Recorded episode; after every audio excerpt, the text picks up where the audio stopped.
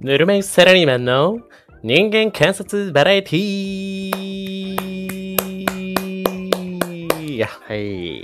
お疲れ様です。こんばんは。お疲れ様でお疲れす。様です。月末がまた来ていますね。本当にもういいて。この月末を何度も何度ももういい。月初と月末だけ忙しいみたいな職種はなくせよ、もうこの世から。月初と月末だけ忙しい職種ですね、本当に。 365日平たくやりたいんよ。本当にそうだよ。本当にそうなんだよな。なんとかしてくれよ、本当に。もう金曜だけ天国みたいなのももう嫌なのよ。そうなだ、んか本当にそう。もう分散させてくれよ。金曜の喜びを分配したいんだよ月火水木にできるだけ本当にそうだよ。本当にそうなんだよ。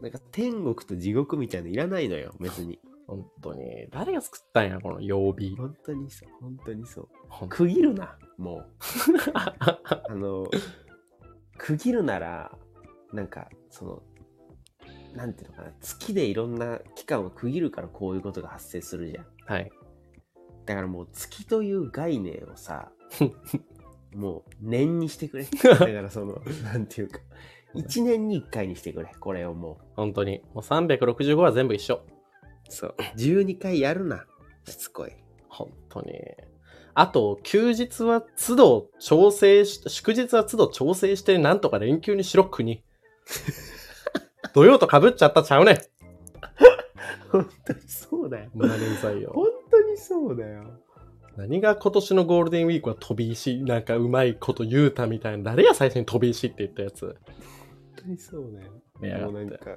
この思いがもう結構爆発してきてあのもう全然関係ないことも言っていいですかはいあの10年後に AI に奪われる職種あるじゃんはい常にはい奪ってくれ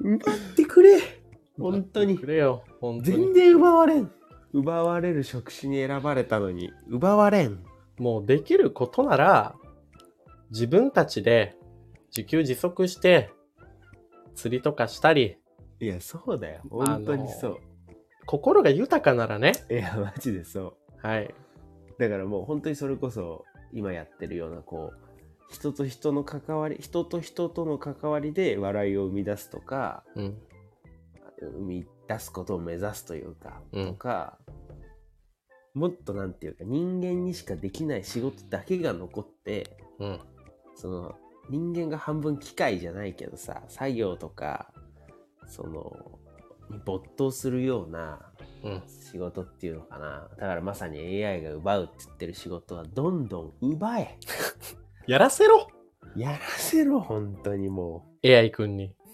う全然 AI が進行してこないほんまに。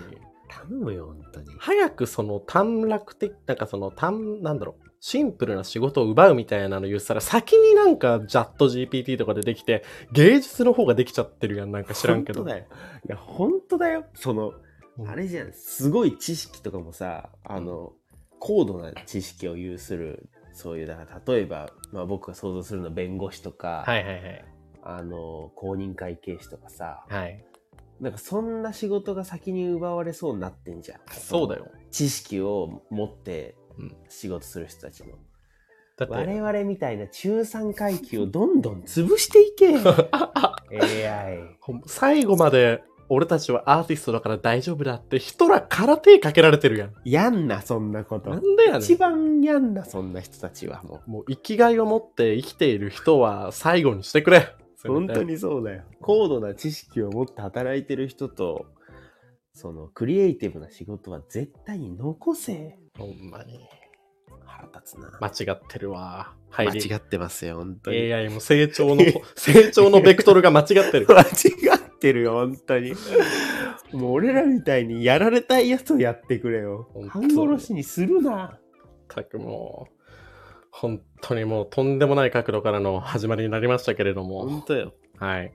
はい、このチャンネルはですね、えー、もともと高校の先輩、僕、ケニーと後輩のエヴァがですね、えー今、アラサーサラリーマンになりまして、えー世の中に溢れている出来事をことわざをテーマに、えー独自の視点で面白お,、ま、おかしく大真面目に、えー話していくというチャンネルになっております。はい。で、今回がまあ記念すべき第10回はい。第10回ですね、いよいよ。というこいとよで、いよって。そんなに重ねたわけでもないけど、 まあ、2桁になるんで。そうですね。はい。あの、まあ、これまで、まあ、今日で10個のことわざさんと向き合わせていただいて、いや、本当にそう。記念すべき10個目の、えーテーマのことわざを、えーエヴァ君お願いします。はい。えー10回目のことわざは、はい。癖ある馬に脳ありです。癖ある馬に脳あり。癖ある馬に脳あり。これは、はい。ちょっと意味を説明します。はい。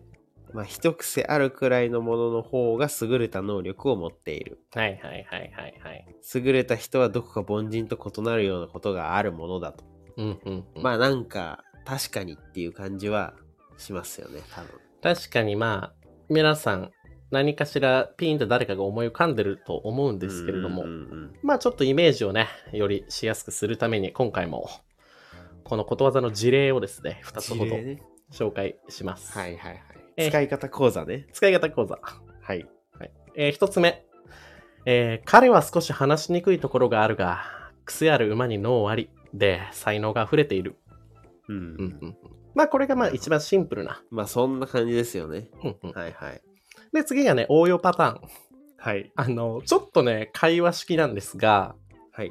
あの、上司と部下の会話になってます。はいはいはい。まあ、社長と部下ですね。はい。社長宇野くんの採用の件ですが、彼はちょっと我が社の社風に合わないのでは癖ある馬に脳ありって言うだろう。無難な人生をしてるからおとなしい社員ばかり増えて、会社の将来を担うのはああいう男だ。です。なるほどね。うん。まあ社長の言ってることもわからんでもないけど。はいはいはい。社長ってそういう人欲しがるから。あのいやでも癖ある馬に脳割りは本当に結構賭けよ。かけよう。賭けだよね。癖による。これ本当に癖によるのよ。癖による。これはだからさ、まあ、多分あの聞いていただいてる皆さんもなんとなくあああいう人かとか、うんまあ普段の生活にいるあいつねみたいなイメージあると思うんですけど、うんうん。まあここはちょっと一丁我々がね、うんあの実際に自分たちの生活の中に今までいた、うん今まで出くわした癖ある馬に脳割り人物エピソードをちょっと紹介していくような形でどうでしょう癖ホースね。はい。 癖、癖ホースを我々が。癖ホースね。はい。紹介していくと。はい。そうですね。何名か出させていただいて。はい。じゃあどっちからいきますじゃどっちでもいいですよ。あ僕からいきますか。はい。はい。えー、ちょっとまず一人目なんですけど、はい。あのーちょっともう、これはあだ名なんで、そのまま出しちゃってもいいかなと。多分、二度と、に一生このラジオ聞くことないかなと思う 方なので、はい。癖ホースさんが。はい。あの、出しますね。えー僕のですね、えー一社目の会社に、あの、いた、田名翔さんっていう、棚賞。田名翔さん、田中翔で田名翔っていう、 はい。まあ、まあ、無限にいる名前なんで、多分特定はできないと思うんで、はい。はいなんですけれども、まあ、この方なんですが、あの、当時、えーまあ、年齢が30歳ぐらいだったんですけれども、はい。あの、髪の毛全部白髪で、はい。はい。えー、メガネで、あの、推定身長163の100キロぐらいの方。癖ホースやなぁもう。すでに癖ホース。癖ホースだなぁもで、はいこの方なんですけれども、あの、新卒が初日入ってもわかるぐらいの窓際社員なんですう。よね。ああ、なるほど。あの、島があるじゃないですか、あのデスクの。はい。はい。はい。はい。はい。で、基本並んでるじゃないですか。同じ部署の人たちで。はい。あの、田名翔さんは、デカ島に一人だけ座らされてるっていう。いや、わえちょっと大丈夫かあの、ここまで聞くと、棚翔さんはただの癖ホースで脳がある か、ちょっと怪しいんですけど、大丈夫ですかいや、怪しいんだけど、大丈夫、大丈夫。ひはい。はい。で、あのー、田野さんは、基本的にそのコミュニケーションがバリ下手なんですよ。うん。あの、タスさん長いですかって言ったら、えもうそれはちょっと僕には分からなくて、みたい な、そういうタイプの方。はいはいはいはい。で、なおかつ、あの、お母さんがモンスターペアレントで、待って、田中さんおいくつでしたっけまあ、そう30歳 ?30 歳。ちょい超えぐらいでしたね、当時。 なんでそれでお母さんがモンスターペアレントっていう情報が出てくるのあの、クセマザー。クセマザーもいるのクセマザー。クセホースのクセマザー。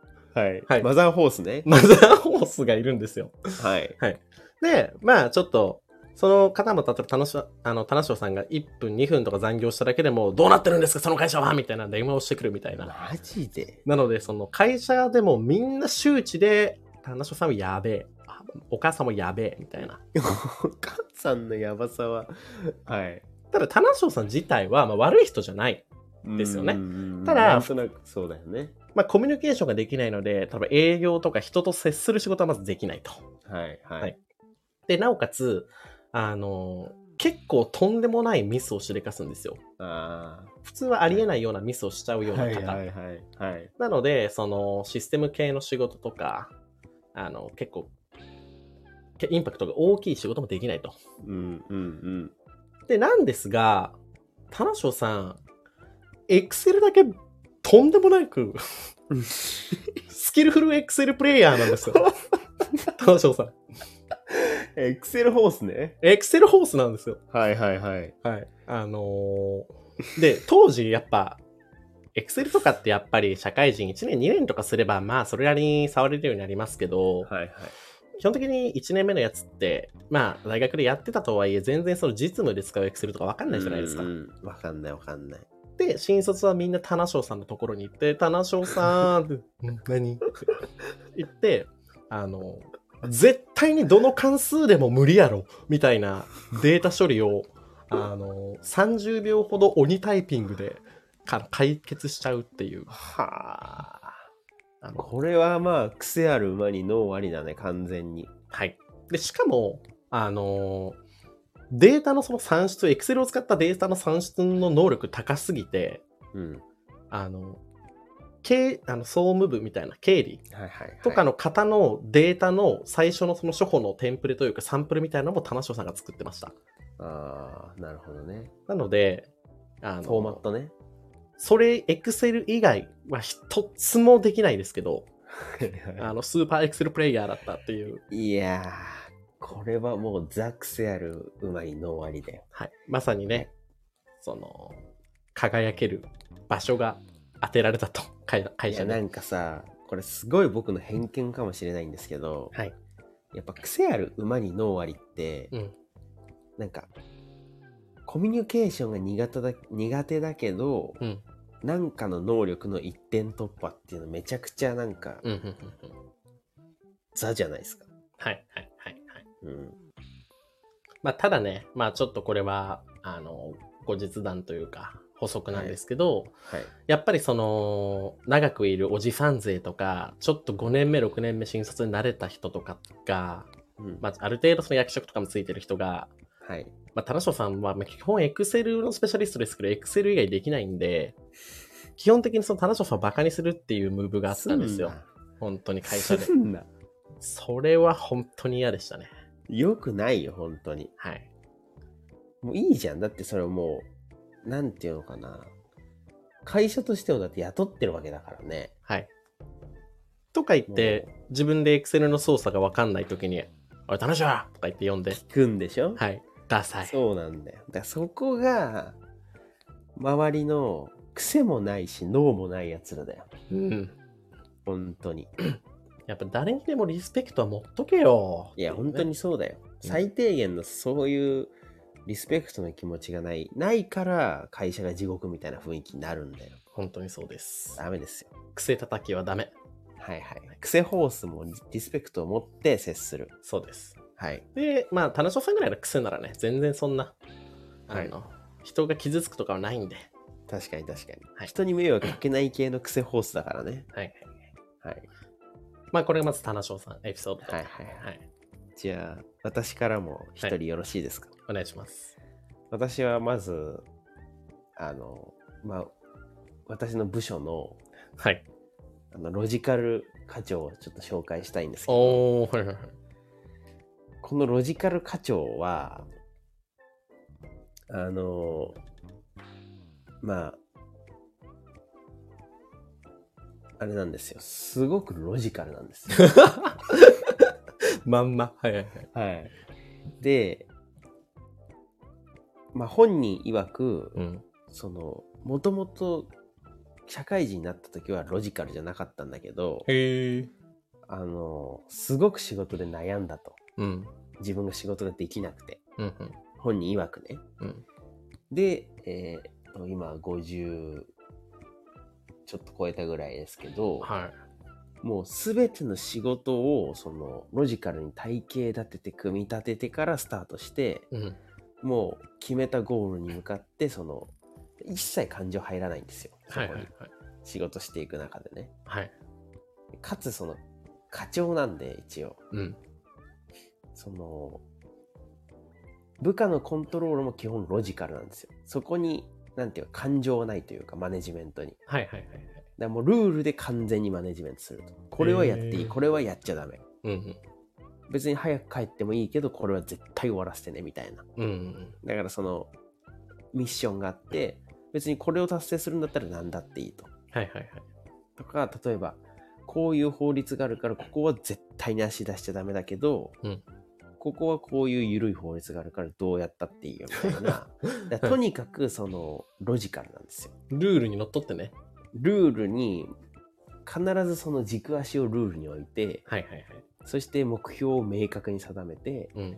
この目標をこの期限までに終えることができるんだったら何だっていいと。はい。ただし、終わらないんだったら絶対に周りに相談しなさいと。うん。そして終わるように導いていくっていうことなんですけど、はい。まあ、この時点で、まあ、ちょっと癖あるじゃないですか、もう。まあまあまあまちょっと余力くれよみたいな。ちょっと気も気持ちの入る余力くれよ。あ。はいはいはい。僕にあるんですけど、人間味ね。そう、はいさらに癖があるのが、うん。あの、趣味がね、うん。楽器なんですよ。へえ。で、めちゃくちゃ上手。上手なんだ。あの、はい。あの、そういうコンサートとかを、うんその仲間でやったりするぐらい、ええ。もうずーっとやってる。へえ。 30年ぐらいえー、すごい。すごいでしょうん。これもちょっと癖あるやん。なんていうか、リスペクトだけど、癖あるじゃん、ちょっと。はいはいはい。まあちょっと普通じゃないな、みたいうん。な。かつ、まあ、一番得意なことは絵なんですよ。へえ。逆やん。いや、そうでしょうん。癖あるやん。ルールがなもういその時点でものが制するやつそうなんだよ。だから、その感性が制する世界を趣味とか得意として持ってる一方で、そのへーサラリーマンとしての仕事はもうオールロジカルで組み立てるっていうやん。人なんですよ。へえ。だから、癖もあるし、まあ脳もあるっていうのを今ので紹介できたと思うんですけど、なんかもうあれだよね。馬の癖遣い、脳遣いみたいな感じだよね。はい。ただね、うん。一つだけやっぱり癖あるんで、はい。問題が起きてて、あ、悪癖。はい、はいこの人自身はマジで悪い人ではないんですよ。うん。あの、なんていうのかな。人のことをこうなんか、良くない風にしてやろうとか、うんうん人に嫌なことしてやろうみたいな悪い心のある人間ではないんですよ、このロジカル課長は。うんうんだけど、いかんせんロジカルすぎて、うん全然人がついてこん。うん。現場でね。全然人がついてこない。今、はいはいはいあの、なんていうか、新卒で採用した社員うん。は、5人ぐらい連続で辞めてます。えー、そのロジカル社長で。あ、ロジカル課長ロジでカ。ル会長で。えーけ。結局、その、なんていうのかな、ロジカル課長すぎて、うんうん。その、相手が誰であってもできる仕組みで仕事がしたい人なんですよ。そあーのなんていうかな実際にプレイするはいはいはい。人が誰であっても。うんうん。だから、故にその、個性とかを完全に潰されるわけ。なるほど。パッケージに入れられるわけね。あそうそうそう、まあ、まさにその通り、うんもうロジカル課長が組み立てたパッケージの中の一部としてうんうん働くからまあ今時の社員とかとは多分すごく相性が悪いんですよね、なるほど。うんでもあれでしょはいその人が辞めても、悲しいとかはないんでしょ、多分。一切ない。あの、普通にそこの、あの、開いた穴をどう埋めるかをまたロジカルで考えい出すやんでもうしょ。本当にそ うなの。本当にその通りで、それもまた嫌なのよ、みんな。はいはなんいて。はいいうか、その、やっぱり、尊重してほしいじゃん。なんとなくさ、その気持ちとしては。うん。き君だからみたいなことであってほしいじゃん、なんとなく。まあ、リップサービスでもね。そう、やリってほしいップサービスでも。うん。止められたいじゃん、やめるって言った時。はいはいはい。 全然止めん。そう。 全然止めん。 だから、まあそこは僕が聞いた、だからなんていうのかな。どう、今こんなに人が辞めちゃってるのどうすればいいと思いますって聞いたら、うん。もっと採用するしかないって言ってました。怖っ。癖やなぁ怖っ。でも、絵と楽器はうまいんでしょそうです。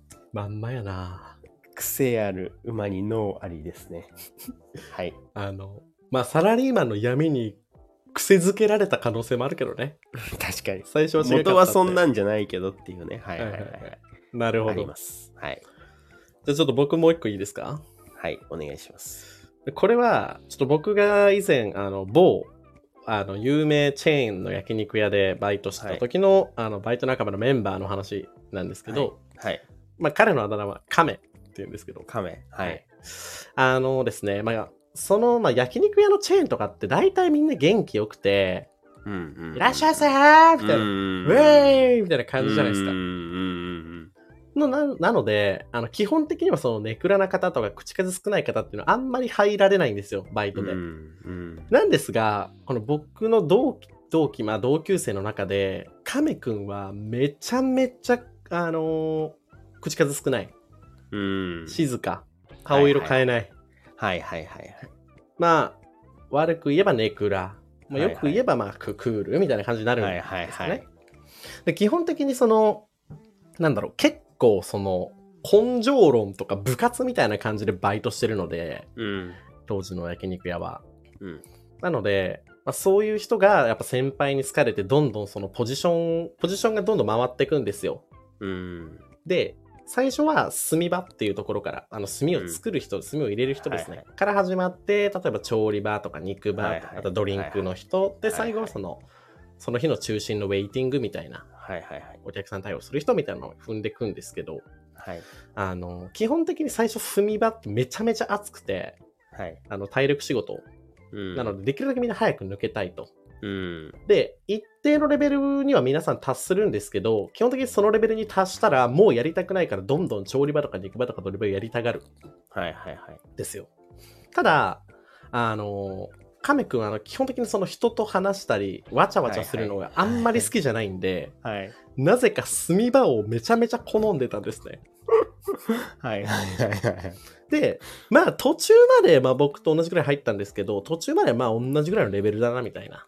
うん。で、僕もその最終的にまあ全ポジションできるようになって、あのー、炭場を1日やる日とかもうほぼなくなったんですけど、うんうんでもまあもう上な後輩が入ってきて、あのウェイティングまでできるようになったら、まあ炭もできるよみたいな、一応全然できるけどみたいいな感じだったんで。ですけど、うんまあ、一応亀くんはもう全部回ったんですけど、うん。なんかその、炭で脳が出て。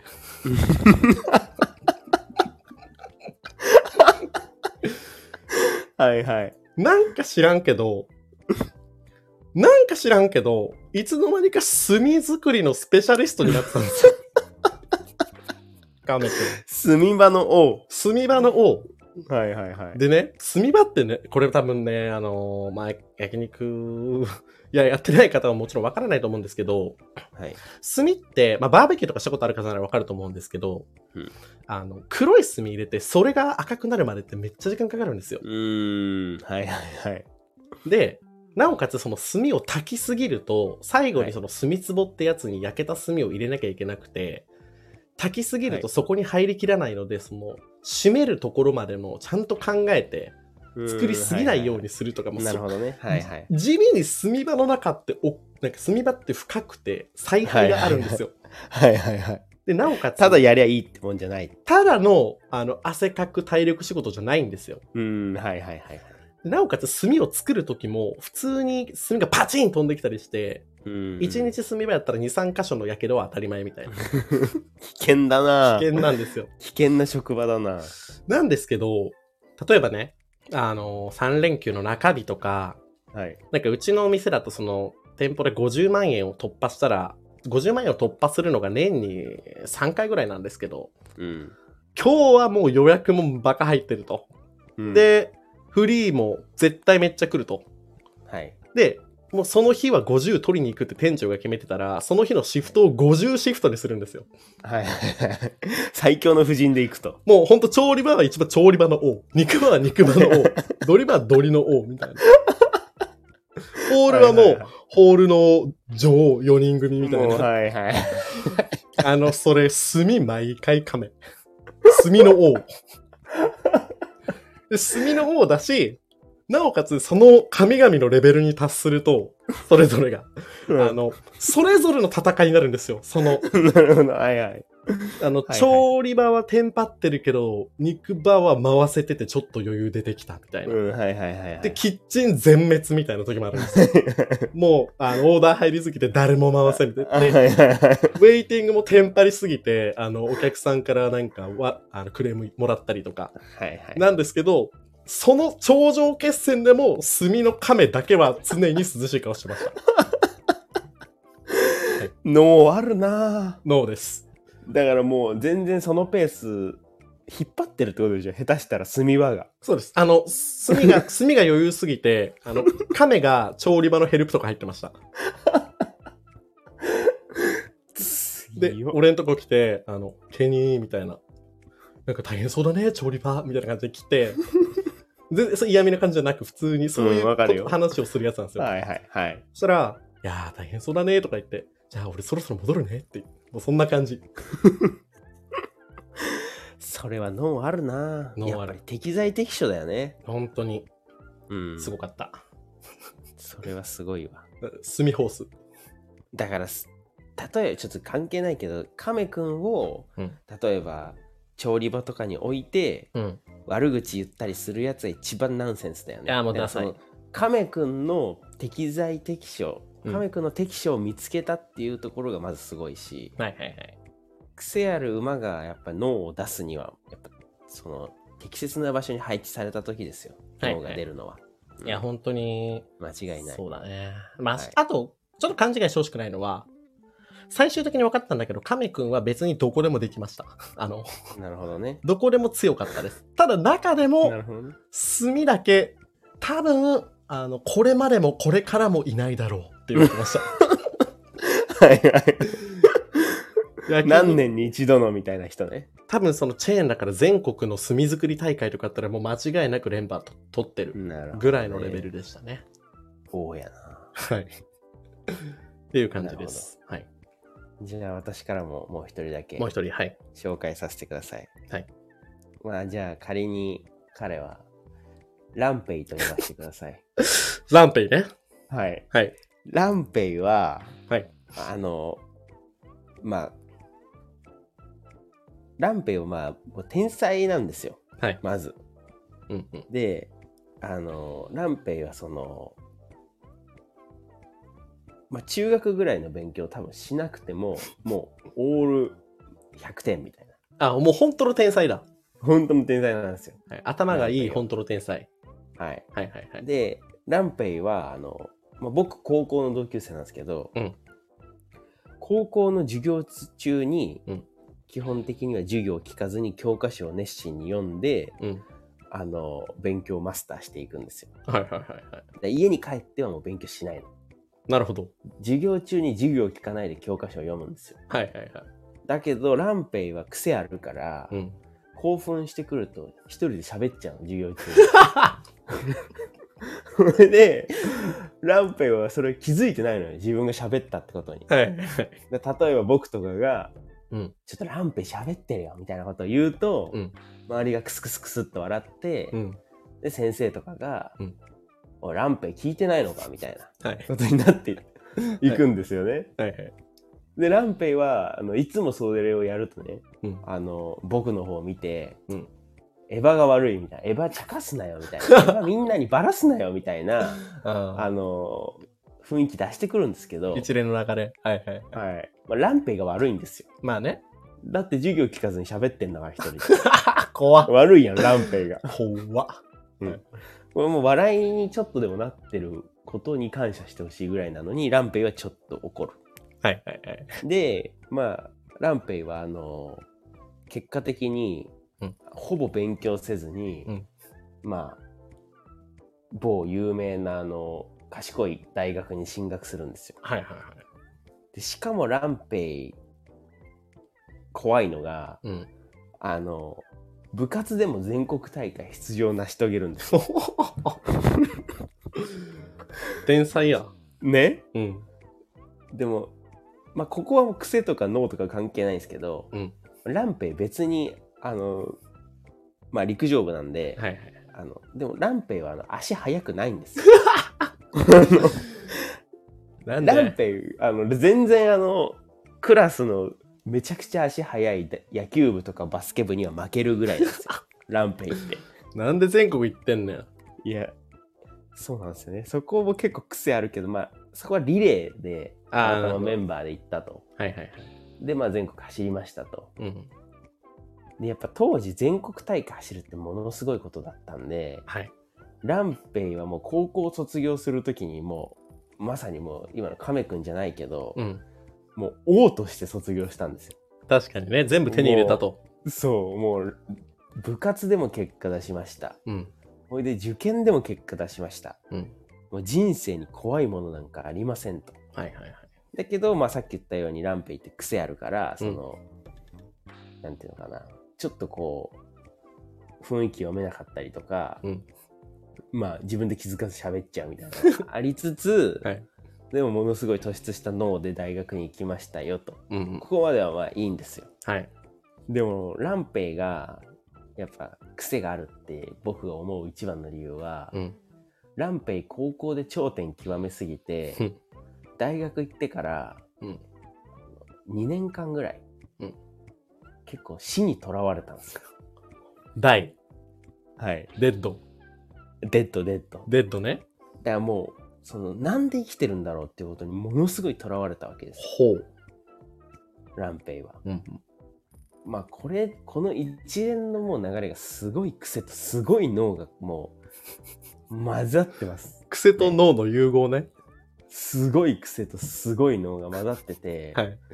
だけどランペイは2年間2年後に、うんあのまあ結果的には大学も留年することになるんですけど、はいはいその家からも出れなくなっちゃったような、うん本当に深刻な状態の時もあって、うん。だけどまあ2年後に脱出するんですよその生死の境を。はいはいはい。そしてランペイはまあ強い生きる目的は別に見つけてないけど、うんまあやっぱりなんとなくこう生きていくことに意味が生きていく中で意味を見出せるんだろうといううん結論に多分至って、うんうん。また前向きに生きていくことになるんですけど、はいはい。さらにやっぱ癖あるなって思ったのが、うん。あのランペイが生死の境を脱してね、うんこう久しぶりに遊んだらね、うんランペイの服がすっごい生乾きの匂いがそれ、癖、癖 やん。癖じゃなくて癖やん、それ。何癖馬やん。そうなんですよ何が言いたいかっていうと癖えんですよランペイは癖やな癖のある匂いってことね。そうですはい。だからまあ結果的にはまあ今の一連のエピソードで言うと癖もあるし癖えしでもでも間違いなくもう脳もある確かに。というまあエピソードですなるほど。はい落とし方悪い わ。癖馬やった、最後、ただの。癖癖えなっていう時があったんですよねこの4人見てきて、はい最後、癖と脳の入り乱れ、カオス、融合。最後どうなるのかってなったら臭くなるんや。こんなにねこんなにいろんな癖といろんな脳を見てきましたけどうん。本当に極めるとやっぱそういうこの清潔感みたいなところがもうぶち壊れてる やっぱ、ダメだ。癖と脳を融合しちゃダメ。ダメよ、はい本当にもうだからあれでしょ、はい匂いとかにももう意識が向かなくなっちゃうってことでしょ向かない向かない向かないってことよなるほどねものすごい癖があるからだからダメよ、その、ロジカル課長も、あの、オーロジカルと趣味を一緒にしたら、いきなり臭くなるかもしれん。 いや本当にそうなんだよいやだかから何な何かっていうと、うん今ふと思いついたけどうん、結局癖ある馬にノン割ってさうん。なんかどこにものすごい集中してるかっていう話じゃんはいはいはいはい。その人間のパワーの何にどこにうんをものすごい注いでるかっていううん。で凡人はまんべんなくやってるけどはい。やっぱ今回言ってたような人たちってどっかにものすごい集中させてるからうん。そう結局臭くなるんだよ 多分それを極めちゃうとだから、臭いっていうことも、人の目を気にして匂いを保つということもい らないいこやとそういやいやいや本当にそうだよそんなことに時間を使ってるんだったらもっと崇高な目的があるってことなるほどね。はいだから、スティーブ・ジョブズが同じ服しか着ないとか、そうそうそうまさにそうじゃん近いんですよね、多分。近いよ近いだからランペイとスティーブ・ジョブズはもうほぼ一緒よだから、イチローが毎日カレー食うみたいなのと一緒ね。そうそうそうそうだよそはいはいはい。うそういうことですなるほどね。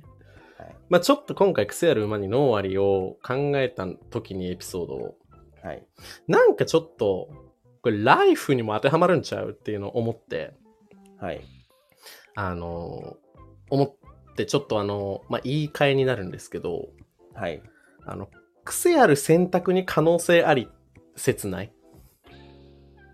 癖ある選択にライフっていうのは人生ってことねはい。あー癖ある選択に可能性ありいやもうまさにそうじゃないですかもう人からまあ、あのー白い目で見られるとか、は人と違うことをした人にしいや絶対そうだねか、はい一点突破の可能性って出てこないんちゃういやほんとそうだよと。だから人と同じような選択だから、例えば進学とか就職とか、うんうんまあ仕事ちょっとした仕事一つとっても、うん癖のない選択をしていては、うんもう知ってる結果しか出てこないからね基本的に、うん。はいはいはい。うん前例があるというかだから、癖ある馬に脳あり、かつ、癖ある選択に可能性ありを体現してるのがラップ、やっぱあの、元やんちゃで高卒社長とかさ、うんそうだよほんとその通りだねどっちもだよね。はいはいはいはいそうですそこに繋がってるなーって思ったって話で確す。かにね、うんだから日々の本当に小さいことでも、うんまあ癖っていうことを例えば自分自分らしさとかに言い換えると、うん。やっぱ自分らしいこう選択をしていくとうん。おのずとこう自分だけの結果が待ってるみたいなことねはいはい。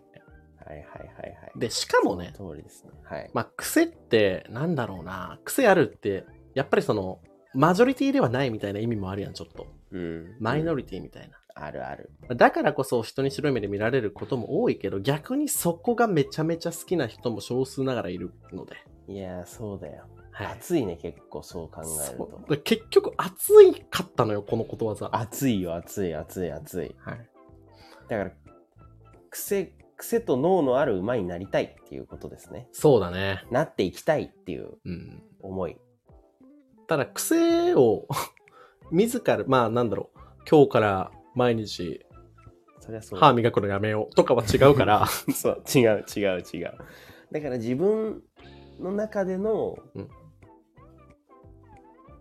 だからなんか自分あのエヴァ的には自分らしさっていう言葉になるんだけどそうですねそういうものを追求していくってことでしょ、うんうん、だからまあ、マジョリティを意識しすぎて安牌を切ってると、マジで何もなく終わるぞっていう。そういうことだよねまさにそういうことだよはい。いやまあ今回はまとめがこれでいいんじゃないですかね。ーいいねいいですよはい。熱いまとめですですね。まあ第10は回ということで、はいはい。ちょっとまあ第10回、今までに比べても最も最長時間になったんですけど、はいはい。まあちょっとせっかくなのでってことでね。はいはい。それでは、えーっと、次回、はい第11回、はい、ですね。あのー、ぬるま湯サラリーマン人間観察バラエティ初のライブ配信はい。やらせていただきました。やりたいと思います。はい。はい。まあちょっとテーマとかやることまだ、あの、全然決めてないんですけど、うん。まあ予定では木曜日20時はい。ですかね。はい。に、えーライブ配信を行う、えー予定なので、はい。はい。まあ、もし、そのお時間、ラジオ聞けるっていう方がいらっしゃれば、あの、ぜひ来ていただいて、そうはい。リアルタイムでね聞いていただきたいはい。コメントとかはい。投げていただけたら嬉しいと思ってます。はい。はいお願いします。というわけで、えー本日もありがとうございました。ありがとうございましした。た。はい。また来週よろしくお願いします。よろしくお願いします。おやすみなさおーやいす。みなさい。